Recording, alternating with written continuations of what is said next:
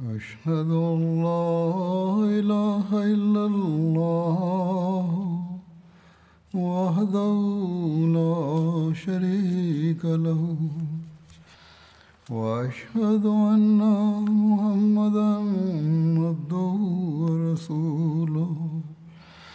أما بعد فأعوذ بالله من الشيطان الرجيم.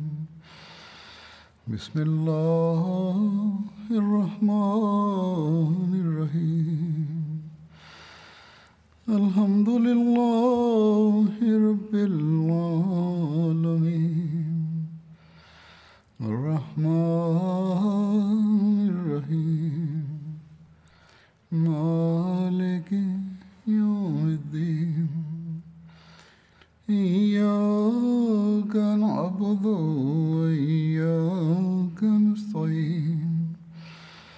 اهدنا الصراط المستقيم.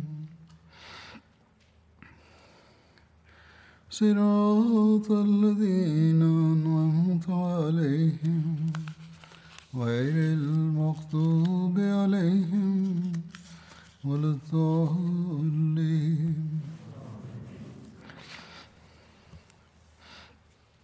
நான் கடந்த ஜுமாவில் கூறியதைப் போன்று இன்று ஹஸ்ரத் அபூபக்கர் அவர்களது ஹிலாஃபத் காலகட்டத்தில் ஈரானியர்களுக்கு எதிராக மேற்கொண்ட நடவடிக்கைகளை எடுத்துரைப்பேன்.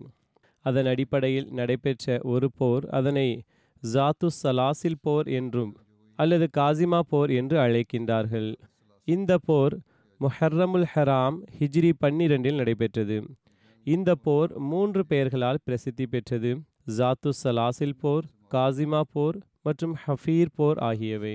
இந்த போரை ஜாத்து சலாசில் போர் அதாவது சங்கிலிகளின் போர் என்று கூறப்படுவதன் காரணம் யாதெனில் அரபியில் சங்கிலி தொடரின் பன்மை சலாசில் ஆகும்.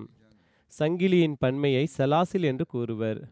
ஏனென்றால் இந்த போரில் ஈரானிய படை தங்களை தாங்களே எவரும் போரிலிருந்து ஓடிவிட முடியாமல் இருக்க ஒருவர் மற்றவருடன் சங்கிலிகளால் பிணைத்து கொண்டிருந்தார்கள்.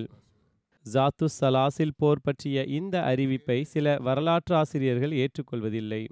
இந்த போர் முஸ்லிம்கள் மற்றும் ஈரானியர்களுக்கிடையில் காசிமா என்ற இடத்திற்கு அருகில் சண்டையிடப்பட்டது. எனவே இதற்கு காசிமா போர் என்ற பெயரையும் சூட்டியுள்ளார்கள். காசிமா என்பது பஸ்ராவிலிருந்து பஹ்ரைன் செல்லும் வழியில் அமைந்துள்ள ஒரு கடலோர கிராமமாகும். ஹஃபீர் பகுதியில் நடைபெற்ற காரணத்தினால் இந்த போர் ஹஃபீர் போர் என்றும் அழைக்கப்படுகின்றது. முஸ்லிம்கள் தரப்பில் இந்த போரின் தளபதியாக ஹசத் ஹாலித் பின் வலீத் அவர்கள் இருந்தார்கள். மேலும் ஈரானியர்கள் தரப்பில் இருந்த தளபதியின் பெயர் ஹுர்முஸ் ஆகும். முஸ்லிம்களின் படையின் எண்ணிக்கை பதினெட்டாயிரமாக இருந்தது. முன்பே ஹுர்முஸ் பற்றி கடந்த ஹுத்வாக்களிலும் எடுத்து கூறப்பட்டுவிட்டது. ஹுர்முஸ் ஈரானியர்களின் தரப்பில் அந்த பகுதியின் கவர்னராக இருந்தான். அவன் குலம் கோத்திரம் மற்றும் கண்ணியத்தின் அடிப்படையில் ஈரானின் பெரும்பாலான தலைவர்களுள் முதன்மையானவனாக இருந்தான். ஈரானின் கண்ணியத்திற்குரியவர்களது பழக்கம் யாதெனில் அவர்கள் சாதாரண தொப்பிகளுக்கு பதிலாக விலை உயர்ந்த தொப்பிகளை அணிவார்கள். மேலும் குலம் கோத்திரம் மற்றும் கண்ணியத்தில் எந்த மனிதர் எந்த அந்தஸ்தில் இருக்கின்றாரோ அதற்கு ஏற்ப விலை உயர்ந்த தொப்பிகளை அணிவார்கள். எல்லாவற்றையும் விட அதிக விலை மதிப்புள்ள தொப்பி ஒரு லட்சம் திர்கம் மதிப்புடையதாக இருந்தது. அதனை மரியாதையிலும் கம்பீரத்திலும் உயர்தரத்தை அடைந்தவரே அணிய முடியும். ஹுர்முஸின் அந்தஸ்து பற்றி இவ்விஷயத்திலிருந்து யூகிக்க முடியும். அவனது தொப்பியின் மதிப்பும் ஒரு லட்சம் திர்கமாக இருந்தது. மக்களை பொறுத்தவரையில் அவனது கம்பீரம் ஏற்றுக்கொள்ளப்பட்டிருந்தது. ஆனால் ஈராக்கின் எல்லையில் வாழ்ந்து வந்த அரேபியர்கள் அவனை வெறுப்பின் பார்வையுடன் பார்த்து வந்தார்கள். ஏனென்றால் அவன் இந்த அரேபியர்கள் மீது மற்ற அனைத்து எல்லைப்புற தலைவர்களை விடவும் அதிக கடுமை மற்றும் அநீதி இழைப்பவனாகவும் இருந்தான். அரேபியர்களது வெறுப்பு எந்த அளவுக்கு சென்று விட்டிருந்தது என்றால் அதாவது முஸ்லிம் அல்லாத அரேபியர்கள் அவர்கள் ஒருவரது தீமையை எடுத்துரைக்க வேண்டுமென்றால் ஹுர்முஸின் பெயரை உதாரணமாக எடுத்து கூறத் தொடங்கினர். இவ்வாறாக இந்த மனிதன் ஹுர்முஸை விட அதிக தீய இயல்புடையவனாகவும் தீய எண்ணம் கொண்டவனாகவும் இருக்கின்றான். இந்த மனிதன் ஹுர்முஸை விட அதிகம் நன்றி கேட்டவனாக இருக்கின்றான் என்று கூறி வந்தார்கள் இதன் காரணத்தினாலேயே ஹுர்முஸுக்கு அரேபியர்களின் படிப்படியான கோபத்தை எதிர்கொள்ள வேண்டியிருந்தது. மேலும் மறுபுறம் சண்டைகள் இந்தியாவின் கடற்கொள்ளையர்களுடனும் நடந்து கொண்டிருந்தது. எவ்வாறாகிலும் ஹசரத் ஹாலித் பின் வலீத் அவர்கள் யமாமாவிலிருந்து புறப்படுவதற்கு முன்பாக ஹுர்முசுக்கு கடிதம் எழுதினார்கள். அன்னார் தனது கடிதத்தில் இவ்வாறு எழுதினார்கள் அம்மா பாத் கட்டுப்பட்டால் நீர் பாதுகாப்பாக இருப்பீர் அல்லது உமது மற்றும் உமது சமுதாயத்திற்காக பாதுகாப்பிற்கு ஜாமீன் பெற்றுக்கொள்வீராக.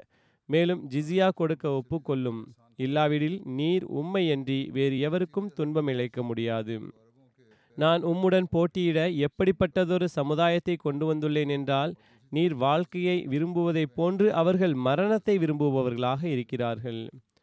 ஹசத் ஹாலித் அவர்களது கடிதம் ஹுர்முசிடம் வந்தபோது அவன் ஈரானிய மன்னன் அரத் ஷேர்ஷாவுக்கு அது பற்றி தகவல் தெரிவித்தான். மேலும் தனது படையை திரட்டினான். மேலும் ஒரு வேகமான படையுடன் உடனடியாக ஹஸ்ரத் ஹாலித் அவர்களுடன் போரிடுவதற்காக காசிமா சென்றடைந்தான். மேலும் தனது குதிரைகளை விடவும் முன்னேறி சென்றான். ஆனால் அவன் அந்த வழியில் ஹசரத் ஹாலித் பின் வலீத் அவர்களை காணவில்லை. மேலும் அவனுக்கு முஸ்லிம்களுடைய படை ஹஃபீரில் ஒன்று திரண்டுள்ளது என்ற தகவல் கிடைத்தது. எனவே திரும்பி ஹஃபீரை நோக்கி புறப்பட்டான். ஹஃபீர் பஸ்ராவிலிருந்து மக்காவை நோக்கி செல்கையில் முதலில் வரும் பகுதியாகும். அங்கு சென்றடைந்ததும் தன்னுடைய படையை வரிசைப்படுத்தினான். ஹுர்முஸ் தனது வலப்புறமும் இடதுபுறமும் இரண்டு சகோதரர்களை நியமித்தான். அவர்களில் ஒருவனது பெயர் குபாஷ் மற்றும் மற்றவனது பெயர் அனுஷ் ஜான் ஆகும். ஈரானியர்கள் தங்களை தாங்களே சங்கிலியால் பிணைத்து கொண்டார்கள். இந்த அறிவிப்பில் இவ்வாறே கூறப்பட்டுள்ளது. இதனால் அவனுடன் மாற்று கருத்துடைய மக்கள் இந்த காட்சியை கண்டதும் நீங்கள் எதிரிகளுக்காக தாமே தங்களை தாங்களே சங்கிலியால் பிணைத்து கொண்டுள்ளீர்கள். அவ்வாறு செய்யாதீர்கள். கெட்ட சகுனமாகும் என்று கூறினார்கள் என்று கூறப்படுகின்றது. அதற்கு அவனுக்கு ஆதரவாக இருந்தவர்கள் சங்கிலிகளால் பிணைக்க வேண்டும். உங்களை பற்றி நீங்கள் ஓடிவிட எண்ணம் கொண்டுள்ளீர்கள் என்று எங்களுக்கு தகவல் கிடைத்துள்ளது என்று பதிலளித்தார்கள். ஹசத் ஹாலித் அவர்களுக்கு ஹுர்முஸ் ஹஃபீர் வந்தடைந்து விட்டான் என்ற தகவல் கிடைத்ததும் அன்னார் தனது படையை அழைத்து கொண்டு காசிமாவை நோக்கி திரும்பினார்கள். ஹுர்முஸுக்கு அது பற்றி தெரிய வந்ததும் அவன் உடனடியாக காசிமாவை நோக்கி புறப்படலானான். மேலும் அங்கு தங்குமிடம் அமைத்தான். ஹுர்முஸ் தனது படையை வரிசைப்படுத்தினான். மேலும் தண்ணீரின் மீது அவனது ஆதிக்கம் இருந்தது. ஹசரத் ஹாலித் பின் வலீத் அவர்கள் வந்தபோது அவர்கள் தண்ணீர் இல்லாத பகுதியில் இறங்க வேண்டியிருந்தது.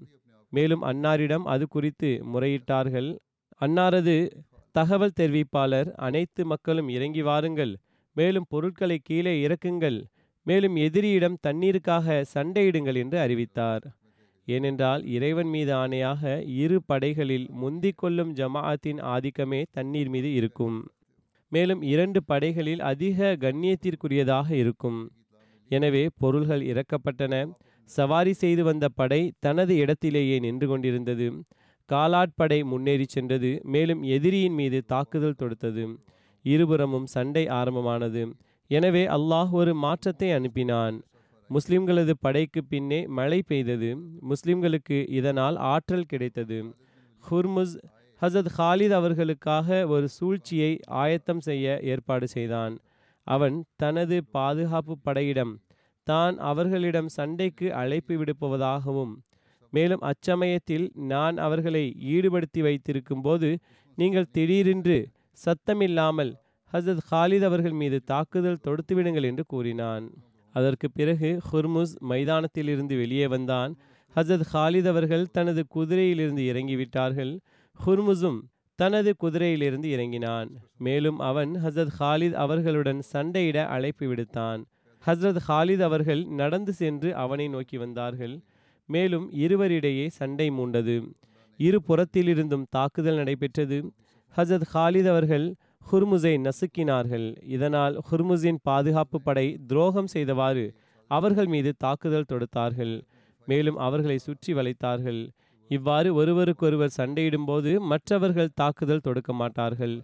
ஆனால் எவ்வாறிருப்பினும் அவனது படை தாக்குதல் தொடுத்துவிட்டது.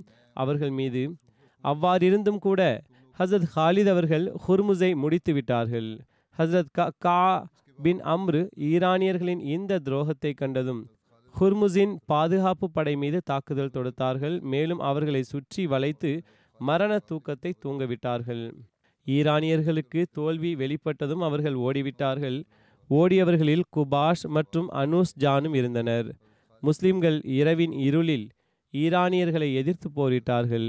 மேலும் ஃபுராத் நதியின் பெரிய பாலம் வரை தற்போது பஸ்ரா அமைந்துள்ள இடம் வரை அவர்களை கொன்று கொண்டே சென்றார்கள்.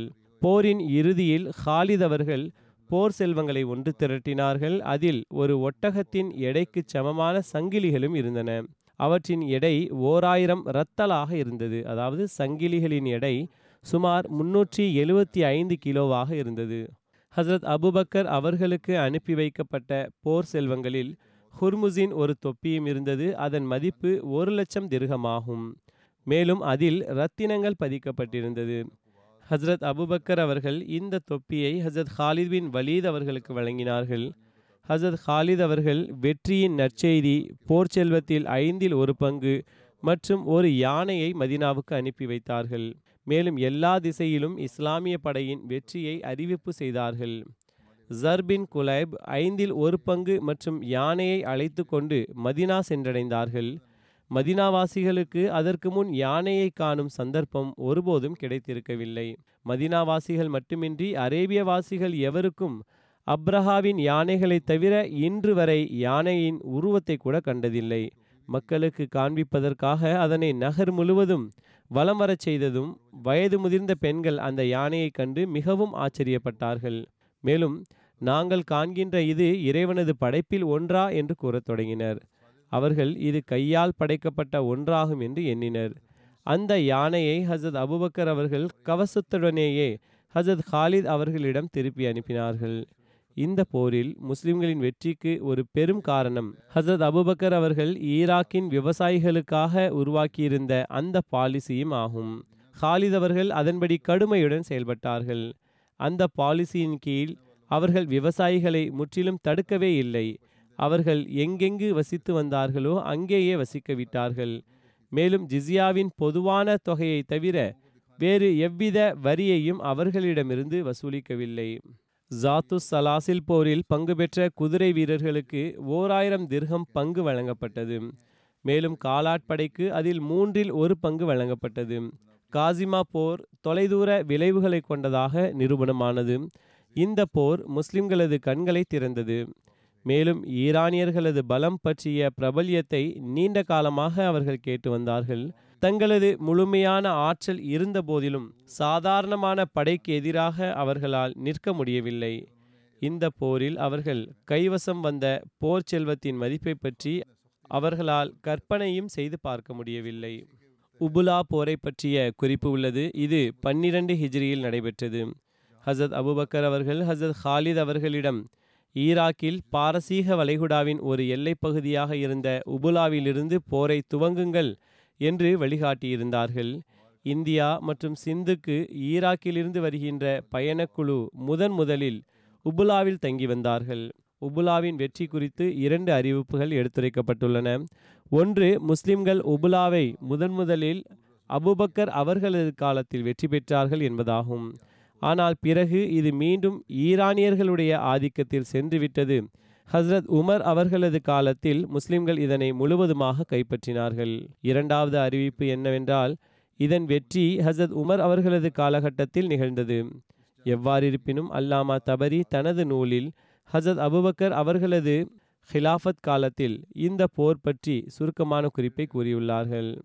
அவர்கள் இதற்கு பிறகு இவ்வாறு எழுதுகிறார்கள் ஹசரத் அபுபக்கர் அவர்களது ஹிலாஃபத் காலத்தில் வெற்றியின் வரலாறு பொதுவாக வரலாற்றாசிரியர்கள் மற்றும் சரியான அறிவிப்புகளுக்கு முரணாக உள்ளது. ஏனென்றால் உபுலாவின் வெற்றி ஹசரத் உமர் அவர்களது காலத்தில் பதினான்காம் ஹிஜ்ரியில் ஹசரத் உத்பா பின் கஸ்வான் அவர்களுடைய கைகளால் நிகழ்ந்தது. பிற வரலாற்று நூல்களில் உபுலா போர் பற்றிய குறிப்பு இவ்வாறு வருகின்றது. சில வரலாற்று ஆசிரியர்கள் அது முதல் முறையாக ஹசரத் அபுபக்கர் அவர்களுடைய அருளுக்குரிய காலத்தில் ஏற்பட்டது என்று கூறியுள்ளார்கள். மேலும் இந்த போர் ஹசரத் அபுபக்கர் அவர்களுடைய காலத்தில் நடக்கவில்லை. மாறாக ஹசரத் உமர் அவர்களது காலத்தில் நடைபெற்றது என்று சிலர் அதனை மறுத்துள்ளார்கள். ஆனால் வரலாற்று நூல்களில் ஹசரத் அபுபக்கர் மற்றும் ஹசரத் உமர் ஆகிய இருவருடைய அருளுக்குரிய காலத்திலும் உபுலா போர் மற்றும் உபுலா வெற்றி பற்றிய குறிப்பு கிடைக்கின்றது. அதன் முதல் முறை வெற்றி ஹசத் அபுபக்கர் அவர்களுடைய அருளுக்குரிய காலகட்டத்தில் ஏற்பட்டது என்று தெரிய வருகிறது. ஆனால் பிறகு ஈரானியர்களின் கடற்படை உதவியின் மூலம் உபுலாவாசிகள் கிளர்ச்சி செய்து விடுதலை பெற்றுவிட்டார்கள். பிறகு ஹசத் உமர் அவர்களுடைய அருளுக்குரிய காலகட்டத்தில் மீண்டும் இந்த வெற்றி ஏற்பட்டது. எவ்வாறிருப்பினும் உபுலா போரின் குறிப்பு இவ்வாறாகும். ஜாத்து சலாசில் போரின் முடிவில் அவர்கள் ஹசத் ஹாலித் பின் வலீத் அவர்கள் ஹசத் முஸ்னாவை ஈரானியர்களின் தோல்வியடைந்த படையை எதிர்க்க அனுப்பினார்கள் அத்துடன் ஹசத் மக்கள் அவர்களை உபுலாவுக்கு அனுப்பி அங்கு சென்று போர் செல்வங்களை ஒன்று திரட்டவும் கைதிகளை கைது செய்யவும் அனுப்பினார்கள் எனவே மக்கள் அங்கிருந்து புறப்பட்டு உபுலா சென்றடைந்தார்கள் மேலும் போர் செல்வங்களையும் கைதிகளையும் ஒன்று திரட்டினார்கள் பிறகு ஹசத் உமர் அவர்களுடைய அருளுக்குரிய காலகட்டத்தில் அதன் வெற்றி பற்றிய விளக்கம் இவ்வாறு வருகின்றது? ஹசரத் உமர் அவர்கள் ஹசரத் உத்பாபின் கஸ்வான் அவர்களை பதினான்கு அல்லது பதினாறு ஹிஜ்ரியில் பஸ்ராவை நோக்கி புறப்படச் செய்தார்கள். ஹசத் உத்பா அங்கு ஒரு மாதம் தங்கினார்கள். உபுலாவாசிகள் அவர்களுடன் போரிடுவதற்காக வெளியேறினார்கள். இவர்கள் உபுலாவின் பாதுகாப்பிற்காக நியமிக்கப்பட்டிருந்த ஐயாயிரம் அரேபியர்கள் அல்லது சிப்பாய்கள் ஆவார் ஹசத் உத்பா அவர்கள் அம்மக்களுடன் போரிட்டார்கள். மேலும் அவர்களுக்கு தோல்வியை வழங்கினார்கள். எதுவரை என்றால் ஈரானிய நகருக்குள் நுழைந்து விட்டார்கள். மேலும் உத்பா தனது படைக்கு திரும்பி வந்தார்கள். அல்லாஹ் பாரசீகர்களின் உள்ளத்தில் திகிலினை ஏற்படுத்தினான். அவர்கள் நகரிலிருந்து வெளியேறினார்கள். மேலும் சிறிது பொருட்களை எடுத்துக்கொண்டு கப்பல்களில் அமர்ந்தார்கள். மேலும் நதியை கடந்து சென்று விட்டார்கள் இவ்வாறு முழு நகரும் காலியாகிவிட்டது. முஸ்லிம்கள் நகரில் நுழைந்து விட்டார்கள் எதுவரை என்றால் முஸ்லிம்களுக்கு பெருமளவில் பொருள்களும் ஆயுதங்களும் இதர பல்வேறு பொருள்களும் கைவசம் கிடைத்தன. மேலும் கைதிகளும் கிடைத்தார்கள். அந்த அனைத்து பொருட்களிலும் ஐந்தில் ஒரு பங்கை எடுத்து வைத்துவிட்டு எஞ்சியிருந்த போர் செல்வங்கள் அனைத்தையும் போராளிகளுக்கு விநியோகித்து விட்டார்கள். முஸ்லிம்களின் எண்ணிக்கை முன்னூறாக இருந்தது. பிறகு முதார் போர் ஒன்று உள்ளது. இந்த போர் அதாவது முதார் போர் சஃபர் மாதம் பன்னிரண்டு ஹிஜ்ரியில் நடைபெற்றது. போரானது பன்னிரண்டு ஹிஜ்ரியில் சண்டையிடப்பட்டது. முதார் மைசானின் ஒரு கிராமமாகும். முதார் மற்றும் பசராவுக்கு இடையில் நான்கு நாட்களுக்கு சமமான பயணத் தொலைவு உள்ளது. இந்த சம்பவத்தன்று மக்களுடைய நாவில் சஃபர் மாதம் வந்துவிட்டது. மேலும் இதில் நதி ஒன்று கூடும் இடத்தில் எல்லா அநீதியாளர்களும் கட்டுப்படாதவர்களும் கொலை செய்யப்படுவார்கள் என்ற வார்த்தைகளே இருந்தன. ஜாத்து சலாசில் போரில் ஹுர்முஸ் ஹசத் ஹாலித் பின் வலீத் அவர்களுக்கு எதிராக நின்றிருந்தான். அவன் தனது மன்னனிடம் உதவிக்காக எழுதினான். மன்னன் அவனது உதவிக்காக காரூனின் தலைமையில் ஒரு படையை அனுப்பினான். ஆனால் அந்த படை அச்சமயம் முதார் என்ற இடத்தை அடைந்த நேரத்தில் ஜாத்து சலாசில் போரில் ஹுர்முஸை தோற்கடித்தார்கள். மேலும் அவன் கொல்லப்பட்டதாக தகவல் கிடைத்தது. மேலும் அத்துடன் ஹுர்முசின் படையின் தோல்வியடைந்த வீரர்களும் முதாரில் காரூனிடம் வந்து சேர்ந்தார்கள். அவர்களில் சில படைகளின் சிப்பாய்கள் மற்றும் படைகளின் சிப்பாய்களிடம் ஒருவேளை இன்று நீங்கள் பிரிந்து போய்விட்டால் பிறகு ஒருபோதும் ஒன்று கூட முடியாது. எனவே ஒரேயடியாக திரும்பிச் செல்ல ஒன்று கூடுங்கள் என்று கூறினார்கள். அந்த ஓடிவிட்டிருந்த படையும் ஈரானிலிருந்து வந்து கொண்டிருந்த புதிய படையும் இரண்டும் வந்து சேர்ந்துவிட்டன இரண்டும் ஒன்று மற்றொன்றுக்கு போர் நடந்தாக வேண்டும் என்று உணர்ச்சியூட்டினர். மன்னனின் உதவி படையுடன் சேர்த்து புதிய படை வந்து சேர்ந்தது. ஓடியவர்கள் கூறினார்கள் இந்த படையின் தளபதி காருன் எங்களுடன் இருக்கின்றார். இறைவன் எங்களுக்கு வெற்றியை வழங்க சாத்தியம் இருக்கின்றது. மேலும் எங்களது எதிரிகளிடமிருந்து இறைவன் ரட்சிப்பை வழங்குவான். மேலும் நாங்கள் எங்களது இழப்புகளை ஓரளவுக்கு சரி செய்து விடுவோம் என்று கூறினார்கள். எனவே அவர்கள் அவ்வாறே செய்தார்கள். மேலும் அவர்கள் முதாரில் தங்கினார்கள். காரூன் ஹராவல் படைக்கு ஜாத்து சலாசில் போரில் ஓடிவிட்டிருந்த குபாஸ் மற்றும் அனுஷ் ஜானை நியமித்தார்கள். மறுபுறம் எதிரிகளின் இந்த ஆயத்தம் பற்றிய தகவலை ஹசத் முஸ்னா மற்றும் ஹசத் மொய்னா ஆகியோர் ஹசத் ஹாலித் பின் வலீத் அவர்களுக்கு அனுப்பினார்கள். ஹசத் ஹாலித் அவர்கள் காரூன் பற்றிய தகவலை பெற்றதும் ஜாத்து சலாசில் போரில் கிடைக்கப்பெற்ற போர் செல்வங்களை இறைவன் எவர்களுக்கு அந்த போர் செல்வங்களை வழங்கியிருந்தானோ அதே போராளிகளுக்கு விநியோகித்தார்கள். மேலும் ஐந்தில் ஒரு பங்குக்கும் அதிகமாக இருந்தவற்றை விரும்பிய அளவு கொடுத்தார்கள். ஜாத்து சலாசில் போரில் கிடைக்கப்பெற்ற எஞ்சியிருந்த போர் செல்வங்களும் அந்த போரில் கிடைத்த வெற்றியின் நற்செய்தியையும் ஹசத் அபுபக்கர் அவர்களுக்கு அனுப்பி வைத்தார்கள். மேலும் ஜாத்து சலாசில் போரில் தோல்வியை தழுவிய எதிரிகளின் படை பற்றியும் காரூனின் தலைமையில் வந்து கொண்டிருந்த புதிய படை ஓரிடத்தில் ஒன்று கூடுவது பற்றியும் தகவலை தெரிவித்தார்கள். எனவே ஹசரத் ஹாலித் அவர்கள் புறப்பட்டார்கள். மேலும் பஜாரில் காரூனின் படை எதிர்த்து வந்தது. மேலும் தனது படையை வரிசைப்படுத்தினார்கள். இருபுறமும் சண்டை நடைபெற்றது. இரண்டு பிரிவினரும் மிகவும் கோபத்தின் நிலையில் மோதினார்கள். காரூன் போரிடுவதற்காக களத்தில் இறங்கினார்கள். மேலும் மறுபுறம் அவனுடன் போரிடுவதற்காக ஹசத் ஹாலித் மற்றும் ஹசத் மக்கல் பின் ஆஷா முன்வந்தார்கள். இருவரும் காரூனை நோக்கி விரை விரைந்தார்கள். ஆனால் ஹசத் மக்கள் ஹசத் ஹாலித் அவர்களுக்கு முன்பு காரூனை சென்றடைந்து அவனை கொண்டு விட்டார்கள் ஆசிம் அனூஷ் ஜானையும் ஹசத் அதி ஹுபாஸையும் கொன்றார்கள். இந்த மூன்று தலைவர்கள் கொல்லப்பட்டதனால் ஈரானியர்கள் தன்னம்பிக்கை இழந்துவிட்டார்கள். மேலும் மைதானத்தை விட்டுவிட்டு ஓடிவிட்டார்கள். இந்த போரில் பாரசீகர்கள் மிகப்பெரிய எண்ணிக்கையில் கொல்லப்பட்டார்கள். மேலும் தோல்வியடைந்தவர்கள் தங்களது கப்பல்களில் ஏறி ஓடிவிட்டார்கள். ஹசரத் ஹாலித் அவர்கள் முதாரில் தங்கினார்கள். மேலும் கொல்லப்பட்ட ஒவ்வொருவரது பொருளும் அது என்ன மதிப்புடையதாக இருப்பினும் அவனை கொலை செய்த போராளிக்கே வழங்கப்பட்டது. மேலும் போர் செல்வங்களும் அவர்களிடையே பிரித்து கொடுக்கப்பட்டது. மேலும் ஐந்தில் ஒரு பங்கிலிருந்து சிறப்பாக போரிட்டவர்களுக்கு பங்கு கொடுக்கப்பட்டது. மேலும் ஐந்தில் ஒரு பங்கு தவிர எஞ்சிய பங்கினை பயணக்குழுவுடன் ஹசரத் சயீத் பின் நொமான் அவர்களுடைய தலைமையில் மதினா அனுப்பி வைத்தார்கள். ஒரு அறிவிப்பின் அடிப்படையில் இந்த போரில் முப்பதாயிரம் ஈரானியர்கள் கொல்லப்பட்டார்கள் என்றும் இவர்கள் நதியில் மூழ்கி இறந்தவர்களை தவிர உள்ளவர்கள் என்றும் ஒருவேளை தண்ணீர் தடையாக இருந்திருக்கவில்லை என்றால் ஒருவரும் எஞ்சியிருக்க மாட்டார்கள் என்றும் கூறப்படுகின்றது. இருப்பினும் ஓடிவிட்டவர்கள் மிகவும் மோசமான நிலையிலும் தங்களது அனைத்தையும் விட்டுவிட்டும் ஓடிவிட்டார்கள். போருக்கு பிறகு போரில் ஈடுபட்டவர்கள் மற்றும் ஈரானிய படைக்கு ஆதரவாக இருந்தவர்கள் அவர்களது குடும்பத்துடன் கைது செய்யப்பட்டனர். இந்த கைதிகளில் அபுல் ஹசன் பஸ்ரியும் ஒருவராவார். அபுல் ஹசன் பஸ்ரி அவர்கள் பற்றி கூறப்படுவதாவது இவர் இமாம் ஹசன் பஸ்ரி அவர்களுடைய தந்தையார் ஆவார். இவர் பஸ்ராவின் பிரசித்தி பெற்ற அறிவுரையாளரும் சூஃபியும் ஆவார். முஸ்லீமாக ஆகிவிட்டார். கூறப்படுகிறது அபுல் ஹசன் பசரியை கைது செய்த பிறகு மதினா கொண்டு வரப்பட்டது. அங்கு அவர்களது எஜமானி அவர்களை விடுதலை செய்துவிட்டார். இந்த வெற்றிக்கு பிறகு பொதுமக்களிடம் மிகவும் மென்மையுடன் நடந்து கொள்ளப்பட்டது. விவசாயிகள் மற்றும் அந்த அனைத்து மக்களும் எவ்வித துன்பமும் இழைக்காமல் ஜிசியா செலுத்துவதற்கு அறிவுறுத்தப்பட்டார்கள். அவர்களை அவர்களது நிலங்கள் மற்றும் இடங்களிலேயே இருக்க வைக்கப்பட்டது. இந்த ஆரம்ப செயல்பாட்டிலிருந்து விடுபட்டதும் ஹசத் ஹாலித் அவர்கள் வெற்றி கொள்ளப்பட்ட பகுதிகளை ஒழுங்குபடுத்தும் பணிகளின்பால் கவனம் செலுத்தினார்கள். ஜிசியாவை வசூல் செய்வதற்காக பல இடங்களில் பொறுப்பாளர்கள் நியமிக்கப்பட்டார்கள். மேலும் வெற்றி பெற்ற பகுதிகளின் பாதுகாப்பிற்காக அவர்கள் ஹஃபீர் மற்றும் ஜஸ்ரே ஆசம் அதாவது அனைத்தையும் விட பெரிய பாலத்தின் மீது படைகளை நிறுத்தி வைத்தார்கள். இன்னும் சிறப்பாக அவர்களுக்கு ஏற்பாடு செய்யப்பட்டது. மேலும் படைகளின் அனைத்து அணிகளும் பல்வேறு அதிகாரிகளின் கண்காணிப்பின் கீழ் கொடுக்கப்பட்டு அவர்களை எதிரிகளின் மறைமுகமான மற்றும் வெளிப்படையான செயல்பாடுகள் குறித்து எச்சரிக்கையாகவும் இருக்கவும் சந்தர்ப்பம் ஏற்படின் அவர்களுக்கு எதிராக போரிடவும் கட்டளை வழங்கப்பட்டது.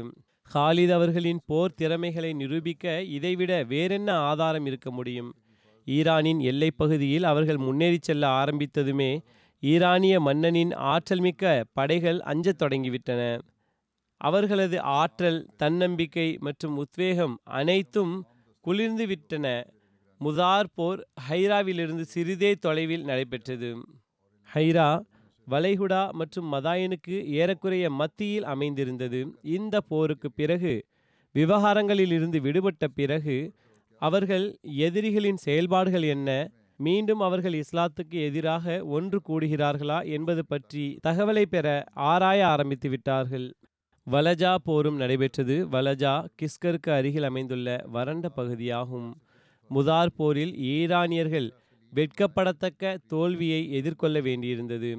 அதில் அவர்களது பெரும் தலைவர்களும் கொல்லப்பட்டார்கள். இதனால் ஈரானிய மன்னன் சாதுரியமாக செயல்பட்டவாறு அதிக ஆயத்தங்களுடன் முஸ்லிம்களுக்கு எதிராக திட்டம் தீட்டினான். எனவே ஈரானிய அரசாங்கம் ஈராக்கில் வாழ்ந்து வந்த கிறிஸ்தவர்களின் ஒரு பெரும் கோத்திரமான பக்கர்பின் வாயிலின் மூத்த மக்களை ஈரானிய அவைக்கு அழைத்தான். மேலும் அவர்களையும் முஸ்லிம்களுடன் போரிட வலியுறுத்தி ஒரு படையை முறைப்படுத்தினான். மேலும் அந்த படைக்கு தலைமையை ஒரு பிரபலமான வாழ்வீரனான கந்தர் சகருக்கு இந்த பொறுப்பினை கைகளில் கொடுத்தான். மேலும் இந்த படை வலஜாவை நோக்கி புறப்பட்டது. ஈராக்கில் கிறிஸ்தவர்களின் ஒரு மிக பெரும் சமுதாயமாக பக்ருபின் வாயில் வாழ்ந்து வந்தது. இர்து ஷேர் மன்னன் அவர்களிடம் வேண்டினான். மேலும் அவர்களது ஒரு படையை முறைப்படுத்தி அவர்களை முஸ்லிம்களுடன் சண்டை செய்வதற்காக வலஜாவை நோக்கி அனுப்பி வைத்தான். ஹைரா மற்றும் கிஸ்கரின் எல்லை பகுதியில் உள்ள மக்கள் மற்றும் விவசாயிகளும் அந்த படையில் இணைந்திருந்தார்கள். ஹைரா கூஃபாவிலிருந்து மூன்று மைல் தொலைவில் தென்மேற்கில் இருந்த ஒரு நகரமாகும். கிஸ்கர் கூஃபா மற்றும் பஸ்ராவுக்கு இடையில் இருந்த ஒரு கிராமமாகும். எவ்வாறாகிலும் முஸ்லிம்கள் மீது வெற்றி பெறும் பெருமையை முழுமையாக கிறிஸ்தவர்கள் அரேபியர்களின் பங்கில் வராமல் இருப்பதற்கு தனது ஒரு பெரிய படைத்தளபதியான பஹ்மன் ஜாசூயாவையும் ஒரு பெரும் படையுடன் அவர்களுக்கு பின்னே அனுப்பி வைத்தான். இந்த பாரசீக தளபதிக்கு அவர்களது படை மிக பெரியதாக ஆகிவிட்டது என்ற உணர்வு ஏற்பட்டதும் அவன் ஹசத் ஹாலித் பின் வலீத் அவர்கள் மீது தாக்குதல் தொடுக்க தீர்மானித்தான். ஹசத் ஹாலித் பின் வலீத் அவர்களுக்கு பாரசீக படை வலஜாவில் ஒன்று கூடியுள்ள செய்தி கிடைத்த நேரத்தில் அன்னார் பஸ்ராவுக்கு அருகில் இருந்தார்கள். அன்னார் பாரசீக படை மீது அவர்களது கூட்டம் சிதறுண்டு போக மூன்று திசைகளிலிருந்து தாக்குதல் தொடுப்பதை உகந்ததாக கருதினார்கள். மேலும் இவ்வாறு திடீரென்று தாக்குவதால் பாரசீக படை கவலைக்குள்ளாகிவிடும். எனவே அன்னார் சுவேத் பின் முக்கர்ரன் அவர்களை பதிலாக நியமித்தார்கள். மேலும் அவர்களை ஹஃபீரிலேயே இருக்குமாறு கட்டளையிட்டார்கள். மேலும் எவர்களை தஜலாவின் பக்கம் விட்டுவிட்டிருந்தார்களோ அவர்களை சென்றடைந்தார்கள். அவர்களுக்கு எதிரிகளிடமிருந்து எப்போதும் எச்சரிக்கையாக இருக்கவும் அலட்சியம் மற்றும் ஏமாற்றத்துக்கு ஆளாகிவிடக்கூடாது என்றும் கட்டளையிட்டார்கள். மேலும் தனது படையை அழைத்து கொண்டு வலஜாவை நோக்கி முன்னேறினார்கள். மேலும் எதிரிகளின் படை மற்றும் அவனது உதவி ஜமாத்துகளுக்கு எதிராக இறங்கினார்கள். மேலும் கடுமையான போர் நடந்தது. ஹசத் ஹாலித் பின் வலீத் அவர்கள் படையின் இருபுறமும் போராளிகளை ஆயத்தமாக இருக்கச் செய்தார்கள். இறுதியில் ஆயத்தமாக இருந்த இரண்டு படைகளும் இரு புறத்திலிருந்தும் எதிரிகள் மீது தாக்குதல் தொடுத்துவிட்டது. ஈரானியர்களின் படைகள் தோல்வியை தழுவி ஓடிவிட்டார்கள். ஆனால் ஹசரத் ஹாலித் பின் வலீத் அவர்களின் முன்புறம் ஆயத்தமாக இருந்த இரண்டு படைகளும் பின்புறமிருந்து அவர்களை எந்த அளவுக்கு சுற்றி வளைத்தார்கள் என்றால் அவர்கள் கலக்கமடைந்து விட்டார்கள். எதுவரை எனில் அவர்களில் எவருக்கும் தங்களுடன் இருப்பவர்களை விட மரணம் பற்றி எந்த கவலையும் ஏற்படவில்லை. எதிரியின் படைத்தளபதி ஹசீமத் தோல்வியடைந்து இறுதியில் கொல்லப்பட்டான். விவசாயிகளுடன் ஹசத் ஹாலித் பின் வலீத் அவர்கள் தனது வழிமுறைப்படியே நடந்து கொண்டார்கள். அதாவது அவர்களில் எவரையும் கொல்லவில்லை. அவர்களுள் போரிடும் மக்களின் சந்ததிகள் மற்றும் அவர்களது உதவியாளர்களை மட்டுமே கைது செய்தார்கள்.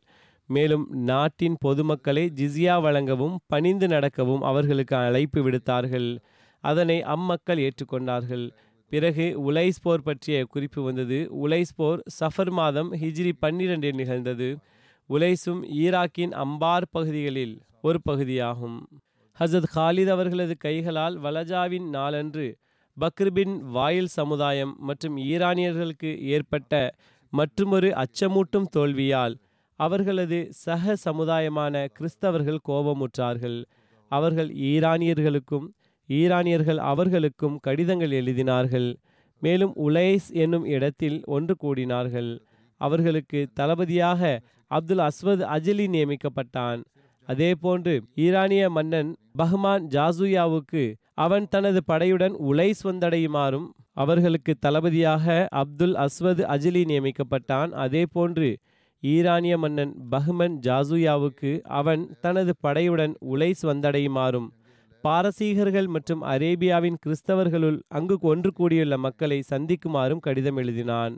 ஆனால் பஹ்மன் ஜாசூயா தான் படையுடன் அங்கு செல்லவில்லை. இருப்பினும் அவன் தனது இடத்தில் மற்றுமொரு பிரசித்தி பெற்ற வீரன் ஜாபானை அனுப்பி வைத்தான். மேலும் மக்களது உள்ளத்தில் போருக்கான உத்வேகத்தை உருவாக்க அவனுக்கு கட்டளையிட்டான்.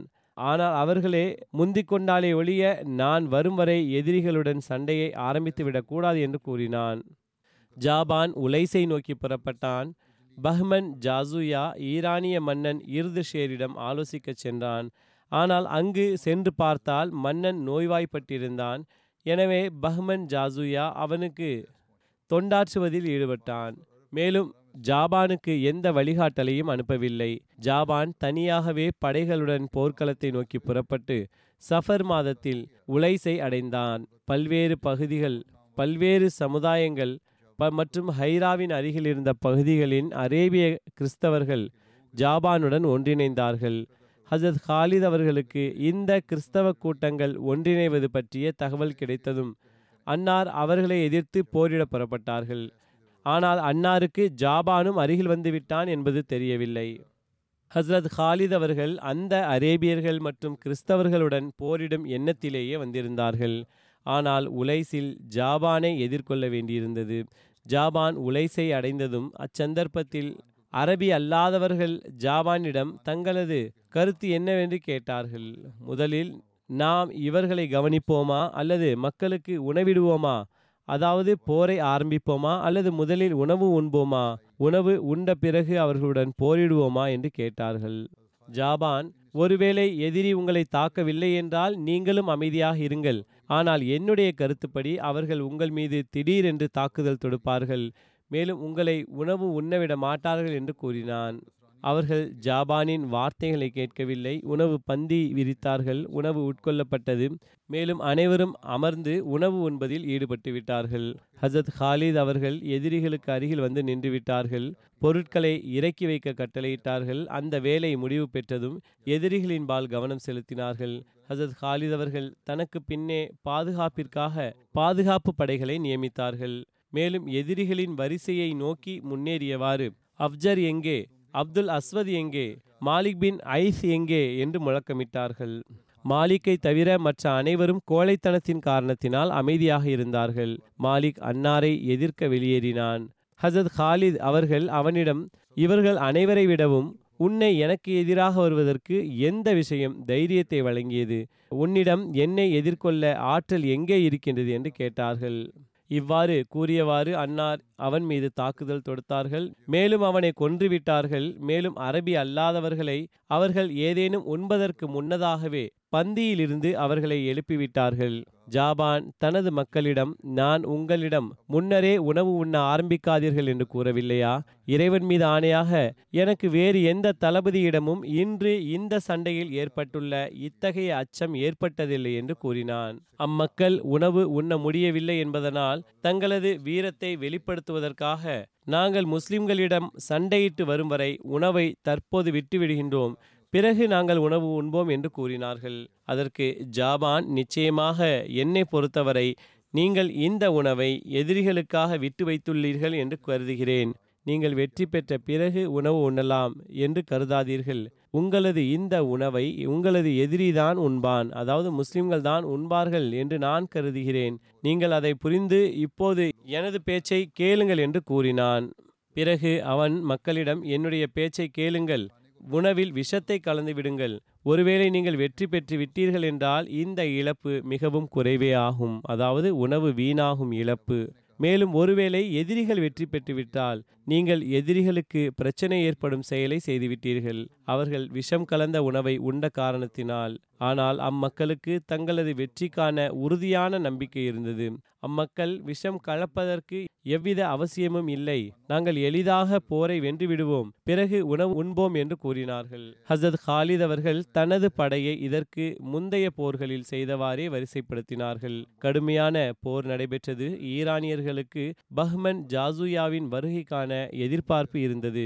எனவே மிகவும் கடுமையாக போர் புரிந்தார்கள். ஆனால் ஜாபான் அவர்களிடம் பஹ்மன் ஒரு பெரிய படையை கொண்டு வந்து கொண்டிருக்கின்றான். மேலும் இப்போது வந்து சேர்ந்து விடுவான் என்று நம்பிக்கையூட்டி கொண்டிருந்தான். இத்தனைக்கும் உண்மையான விஷயம் யாதெனில் பகுமனுக்கு ஈரானிய மன்னன் நோயுற்ற காரணத்தினால் மன்னனிடம் சூழ்நிலையை எடுத்து கூறுவும் சந்தர்ப்பமும் கிடைக்கவில்லை சுயமே அவன் படையை கொண்டு வரவும் முடியவில்லை. மாறாக ஜாபானுடன் அவனுக்கு எவ்வித தொடர்பும் இருக்கவில்லை. எவ்வாறிருப்பினும் இந்த போரில் முஸ்லிம்களும் அவர்களுக்கு எதிராக கடுமையாகவும் உணர்ச்சி பெருக்கடனும் கோபமுற்றும் மிக கடுமையாக போர் புரிந்தார்கள். ஈரானிய படையின் உத்வேகம் மற்றும் முஸ்லிம்கள் பலவீனம் அடையும் சூழ்நிலையை எடுத்துரைத்தவாறு ஒரு வரலாற்று ஆசிரியர் எழுதுகிறார். ஈரானிய படைகளுள் முதலில் கிறிஸ்தவர்கள் தாக்குதல் தொடுத்தார்கள். ஆனால் அவர்களது தளபதி மாலிக் பின் கைஸ் கொல்லப்பட்டான். அவன் கொல்லப்பட்டதும் அவர்களது தன்னம்பிக்கை வலுவிழந்தது. மேலும் அவர்கள் நம்பிக்கை இழந்தார்கள். இதனை பார்த்ததும் ஜாபான் ஈரானிய படையை முன்னேறச் செய்தான். ஈரானியர்கள் பஹ்மன் இப்போது புதிய படையை கொண்டு வர உள்ளான் என்ற நம்பிக்கையில் நன்கு தைரியத்துடன் போரிட்டார்கள். முஸ்லிம்கள் மீண்டும் மீண்டும் தாக்குதல் தொடுத்தார்கள். ஆனால் ஒவ்வொரு முறையும் ஈரானியர்கள் மிகவும் வீரத்துடனும் நிலைத்து நின்றவாறும் தாக்குதலை பயனற்று போகச் செய்தார்கள். இறுதியில் ஹசத் ஹாலித் பின் வலீத் அவர்கள் வெளிப்படையான காரணிகள் போதுமற்றதாக இருப்பதைக் கண்டு மிகவும் பணிவுடன் கையேந்தி துவா கேட்டார்கள். மேலும் அல்லாஹுவே ஒருவேளை எனக்கு எதிரிகள் மீது வெற்றியை வழங்கினால் நான் எந்த ஒரு எதிரியையும் உயிருடன் விட்டு வைக்க மாட்டேன். இந்த நதி அவர்களது இரத்தத்தால் செந்நிறமாகிவிடும் என்று கூறினார்கள். சில நூல்களில் அதாவது ஒருவேளை இந்த போரில் வெற்றி பெற்றுவிட்டால் எந்த ஒரு போர் புரியும் எதிரியையும் உயிருடன் விடமாட்டேன் என்று ஹசத் ஹாலித் அவர்கள் சத்தியம் செய்தார்கள். அல்லது இவ்வாறு நேர்ந்து கொண்டார்கள் என்று உள்ளது. எவ்வாறு இருப்பினும் அதற்கு பிறகு ஹாலித் அவர்கள் போர் தந்திரத்தை கையாண்டவாறு படையை வலம் மற்றும் இடப்புறம் இருந்து ஈரானியர்களுடைய படையின் பின்புறம் தாக்குதல் தொடுக்க கட்டளையிட்டார்கள். இந்த தாக்குதலினால் ஈரானிய படை சிதறுண்டது மேலும் அவர்களுக்கு ஓடிவிடுவது அல்லது ஆயுதத்தை கீழே போடுவதே நன்றாக தெரிந்தது. ஹசத் ஹாலித் அவர்கள் எதிரிகளை பிடித்து கைதியாக்கவும் மேலும் சண்டையிடுபவர்களை தவிர எவரையும் கொல்ல வேண்டாம். சண்டையிடுபவர்களை மட்டுமே கொல்லுங்கள் என்று கட்டளையிட்டார்கள். இது பற்றி ஒரு ரிசர்ச் செல்லின் குறிப்பு உள்ளது. மேலும் இதுவே சரியான விஷயமாக இருக்கின்றதை நான் பார்த்தேன். இதற்கு விளக்கமளித்தவாறு தபரியின் வரலாற்று நூல் முதற்கொண்டு பெரும்பாலான வரலாற்று ஆசிரியர்கள் மற்றும் ஆராய்ச்சியாளர்கள் இவ்வாறு கூறியுள்ளார்கள். ஹசத் ஹாலித் பின் வலீத் அவர்கள் தனது இந்த துவாவில் எடுத்துக்கொண்ட உறுதியின் அடிப்படையில் ஒரு பகல் மற்றும் ஒரு இரவு அந்த கைதிகளை கொலை செய்து நதியில் வீசப்பட்டது. அந்த இரத்தத்தால் அந்த நதியின் தண்ணீர் செந்நிறமாகிவிட வேண்டும் என்பதற்காக அதாவது அவர்கள் போர் புரிந்தவர்களுடன் போர் மட்டுமே புரியவில்லை மாறாக கைதிகளையும் கொலை செய்தார்கள். மேலும் இதன் காரணத்தினால் இந்த நதி நஹ்ருத்தம் இரத்த ஆறாக பிரசித்தி பெற்றது. எவ்வாறிருப்பினும் இது உண்மையாக தோன்றவில்லை. கைதிகளை கொலை செய்து பிறகு நதியில் இரத்தத்துடன் வீசப்பட்டது என்பது. மேலும் வரலாற்று ஆசிரியர்கள் சிறிது சோம்பல் அல்லது மிகைப்படுத்தி கூறியிருக்கின்றார்கள். அல்லது அவர்களது சிந்தனை இஸ்லாமிய போர்களில் வேண்டுமென்றே அநீதி மற்றும் கடுமையின் பொய்யான கதைகளை இணைக்கும் பொறுப்பை ஏற்றிருக்க சாத்தியமுள்ளது. அவர்கள் எங்கு சந்தர்ப்பம் கிடைத்ததோ அங்கு தன்புறமிருந்து இவ்வாறான சம்பவங்களை சேர்த்துள்ளார்கள். வரலாற்றாசிரியர்களில் சில எதிரிகளும் இருந்தார்கள். இவ்வாறு பகைமை கொண்டிருந்தவர்கள் காழ்ப்புணர்ச்சி கொண்டிருந்தவர்கள் முஸ்லிம்களுக்கு எதிராக ஏதேனும் இவ்வாறான விஷயங்களை எழுதியுள்ளார்கள். அவர்கள் கைதிகளை கொன்று நதியில் வீசினார்கள் என்று எழுதியிருக்கலாம். எவ்வாறிருப்பினும் வெளிப்படையாக இவ்வாறான விஷயங்கள் சேர்க்கப்பட்டுள்ளன என்பது தென்படுகின்றது. இதன் மூலம் ஏமாற்றி மக்களுக்கு முன் பாருங்கள் எவ்வாறு முஸ்லிம்கள் அநீதி இழைத்துள்ளார்கள். சரணடைந்த கைதிகளை கொலை செய்துள்ளார்கள் என்பதை எடுத்து வைப்பதற்காக இவ்வாறு எழுதியுள்ளார்கள். இத்தனைக்கும் முதலாவதாக கைதிகளை கொலை செய்வது அச்சமய விதிமுறைகளுக்கு ஏற்ப மேலும் தொடர்ந்து வந்த போரின் கோட்பாடுகளுக்கு ஏற்ப எவ்வித ஆட்சேபனை செய்ய தகுந்த விஷயமும் இல்லை. ஆனால் இஸ்லாமிய போர்களில் குறிப்பாக ரசூலுல்லாஹி சல்லாஹூ அலி வசல்லம் அவர்களது அருளுக்குரிய காலகட்டத்தின் மேலும் ஹிலாஃபத்தே ராஷிதாவின் காலகட்டத்தின் போர்களில் உண்மையாகவே இவ்வாறு நடக்கவும் இல்லை கைதிகள் இவ்வாறு கொலை செய்யப்படவும் இல்லை. ஹஸ்ரத் ஹாலித் போன்ற படைத்தளபதியின் போர்களை படித்து பார்த்தால் அவர்களும் எதுவரை சாத்தியமோ? போர்க்களத்தில் ஆயுதங்களை கீழே போட்ட அல்லது கீழ்ப்படிதலை ஏற்றுக்கொண்ட ஒவ்வொருவரது உயிரையும் மன்னித்து விட்டுள்ளார்கள் வரலாற்று ஆசிரியர்களின் கட்டுக்கதைகள் இருந்தபோதிலும் எவரையெல்லாம் அவர்கள் கொலை செய்தார்களோ ஆராய்ந்து பார்த்ததில் அவரை கொலை செய்ய முழுமையான காரணங்கள் இருந்ததாக தென்படுகின்றன. எவ்வாறிருப்பினும் இந்த சம்பவத்தை கண்டால் இது இதுவும் அதிகப்படியான கட்டுக்கதையாகவே தென்படுகின்றது. ஏனென்றால் வரலாற்றாசிரியர்கள் மற்றும் வரலாற்றை எழுதுபவர்கள் இவ்விடங்களில் அனைத்து விளக்கங்களையும் கூறியுள்ளார்கள். மேலும் அவ்வாறு கூறியவாறு ஒவ்வொரு சின்ன சின்ன விஷயங்களையும் எடுத்து கூறியுள்ளார்கள். அவர்களில் சிலர் இந்த சம்பவத்தை முற்றிலும் எடுத்து கூறவில்லை. மேலும் இவ்விஷயம் ஜோடிக்கப்பட்ட விஷயம் என்பதற்கு இதுவே ஆதாரமாகும். மிகவும் சுதந்திர கருத்தை கொண்டு வரலாற்றை எடுத்துரைக்கின்ற நூலாசிரியரும் கூட ஆட்சேபனைக்குரிய இப்படிப்பட்ட விஷயங்களை எடுத்து கூறுவதும் உண்டு. அக்கருத்தில் ஒன்றுபட முடியாது.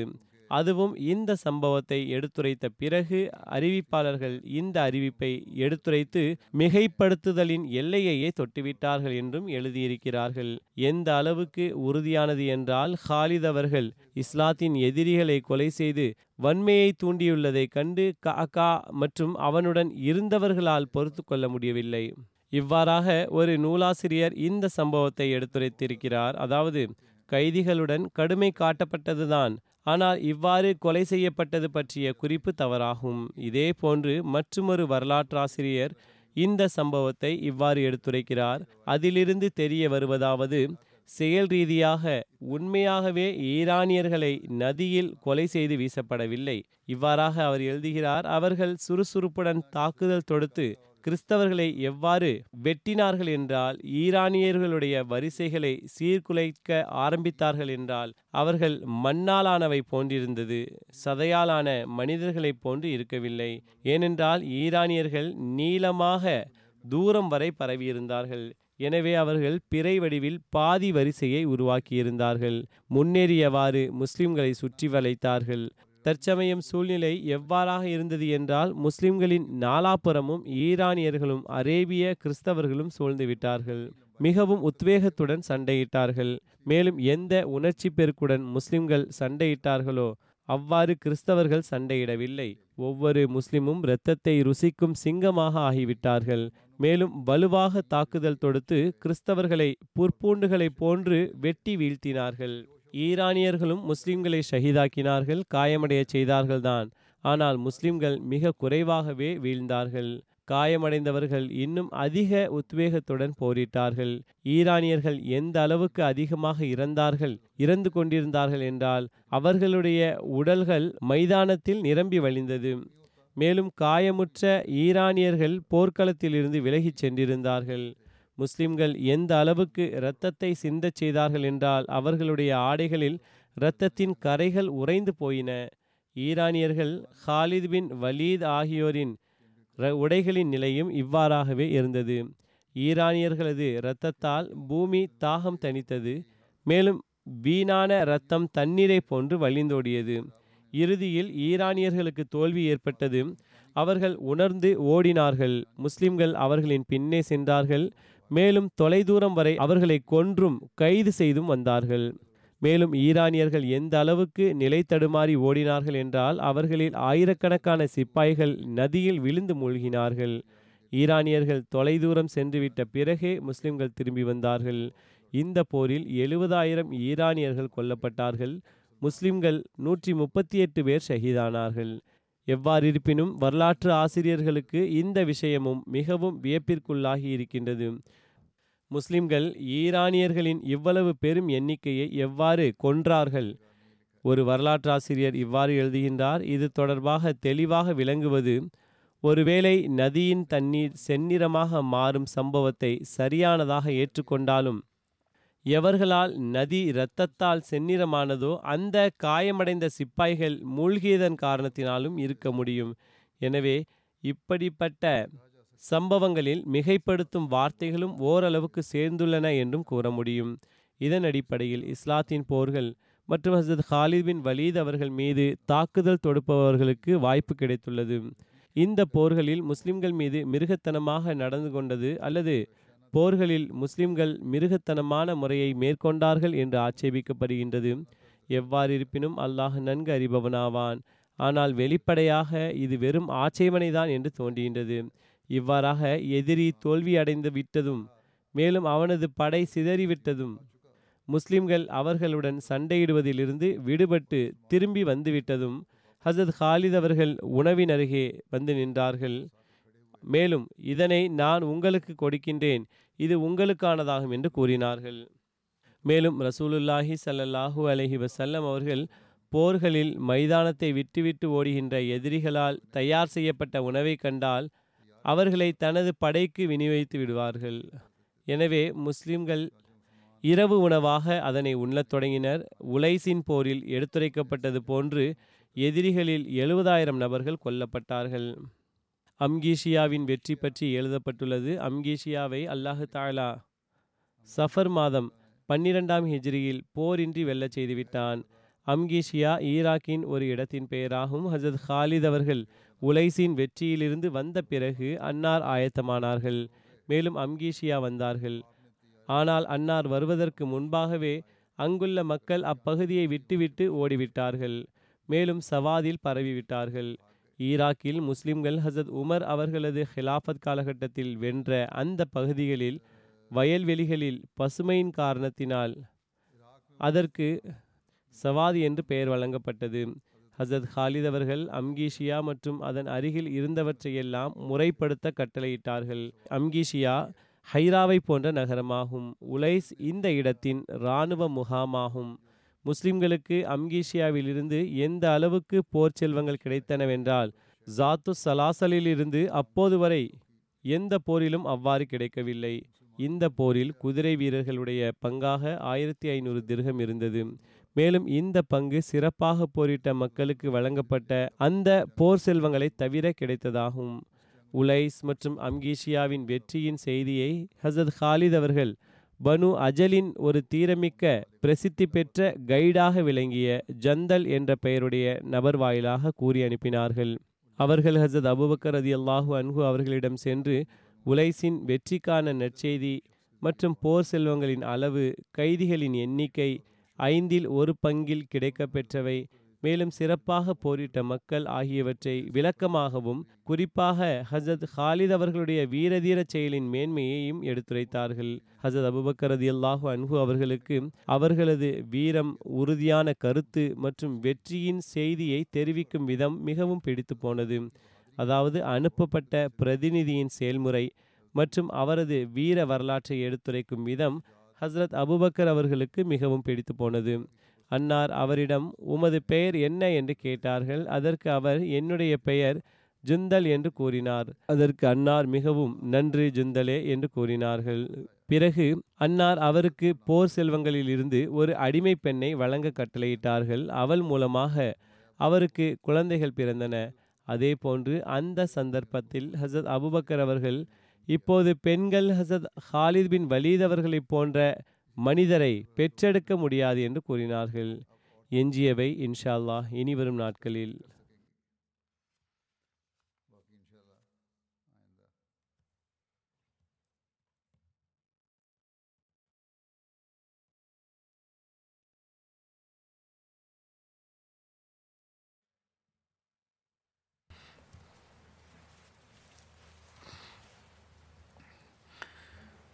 الحمد لله الحمد لله نحمده ونستعينه ونستغفره ونؤمن به ونتوكل عليه ونعوذ بالله من شرور أنفسنا ومن سيئات أعمالنا. من يهده الله فلا مضل له ومن يضلل فلا هادي له ونشهد ان لا اله الا الله ونشهد ان محمدا عبده ورسوله عباد الله رحمكم الله إن الله يأمر بالعدل واللسان وإيتاء ذي القربى وينهى عن الفحشاء والمنكر والبغي يعظكم لعلكم تذكرون. اذكروا الله يذكركم. ودوه يستجب لكم ولذكر الله أكبر.